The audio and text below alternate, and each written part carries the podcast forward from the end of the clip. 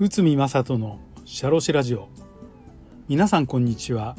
社会保険労務士の内海正人です。この番組では私内海が日常の業務や日常のマネジメントで感じたことをお話しております。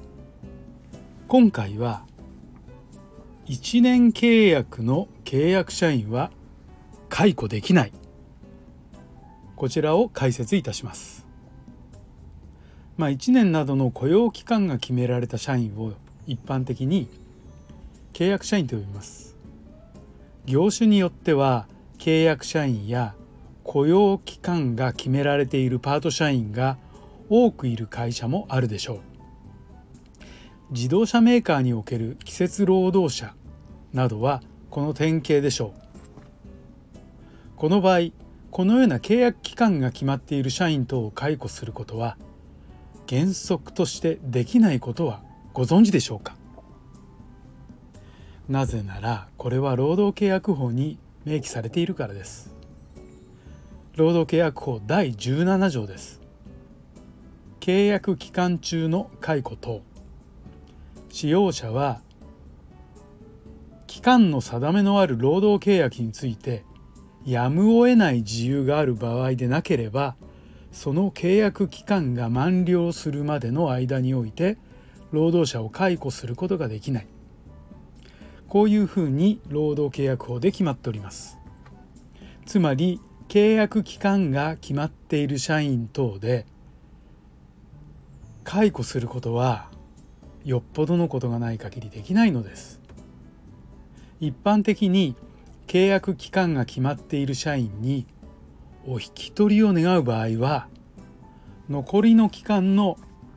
賃金の合計額を支払うこととなるのです。もちろん期待レベルに達していない契約社員が入社することもあり業務の進行上解雇したいと思うケースもあるでしょうこのような場合でも本当に解雇できないのでしょうか。これに関する裁判があります。リーディング証券事件東京地裁平成25年1月です。雇用期間1年間で外国人の女性証券アナリストを採用。使用期間は6ヶ月。入社後日本語での文書作成能力が十分でないことが明らかとなった。女性証券アナリストは上司の指示に従わない越権行為を繰り返すなどの行為を行った。女性証券アナリストを雇用してから約2ヶ月半した時点で解雇。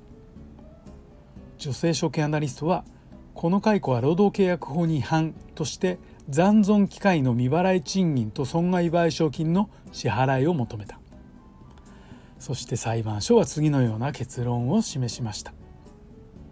本来の雇用解雇理由には労働契約法のやむを得ない自由に該当すると。採用時の日本語のレポートは日本人である夫に文章を見てもらったことが発覚。採用時のレポートが本人の力だけではなかったという特別な事情があるので信頼関係を根本から喪失させるものである。本人を引き続き雇用していくことが適当ではない。雇用期間の満了を待つことなく直ちに雇用契約を終了せざるを得ない。以上により会社側が勝訴したのです。契約期間が決まっている契約社員などを契約期間途中で解雇することは原則はできません。しかし事例の裁判のようにやむを得ない自由があるあれば解雇も可能なのです。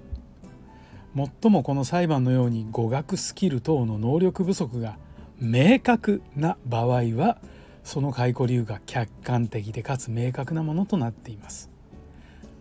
これに対して協調性がない仕事仕事ができないなどといった主観的な理由の場合は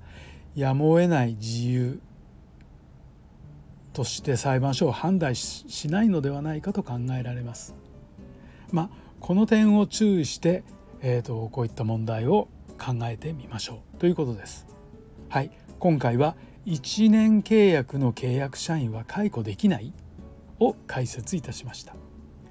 本日もお聴きいただきありがとうございました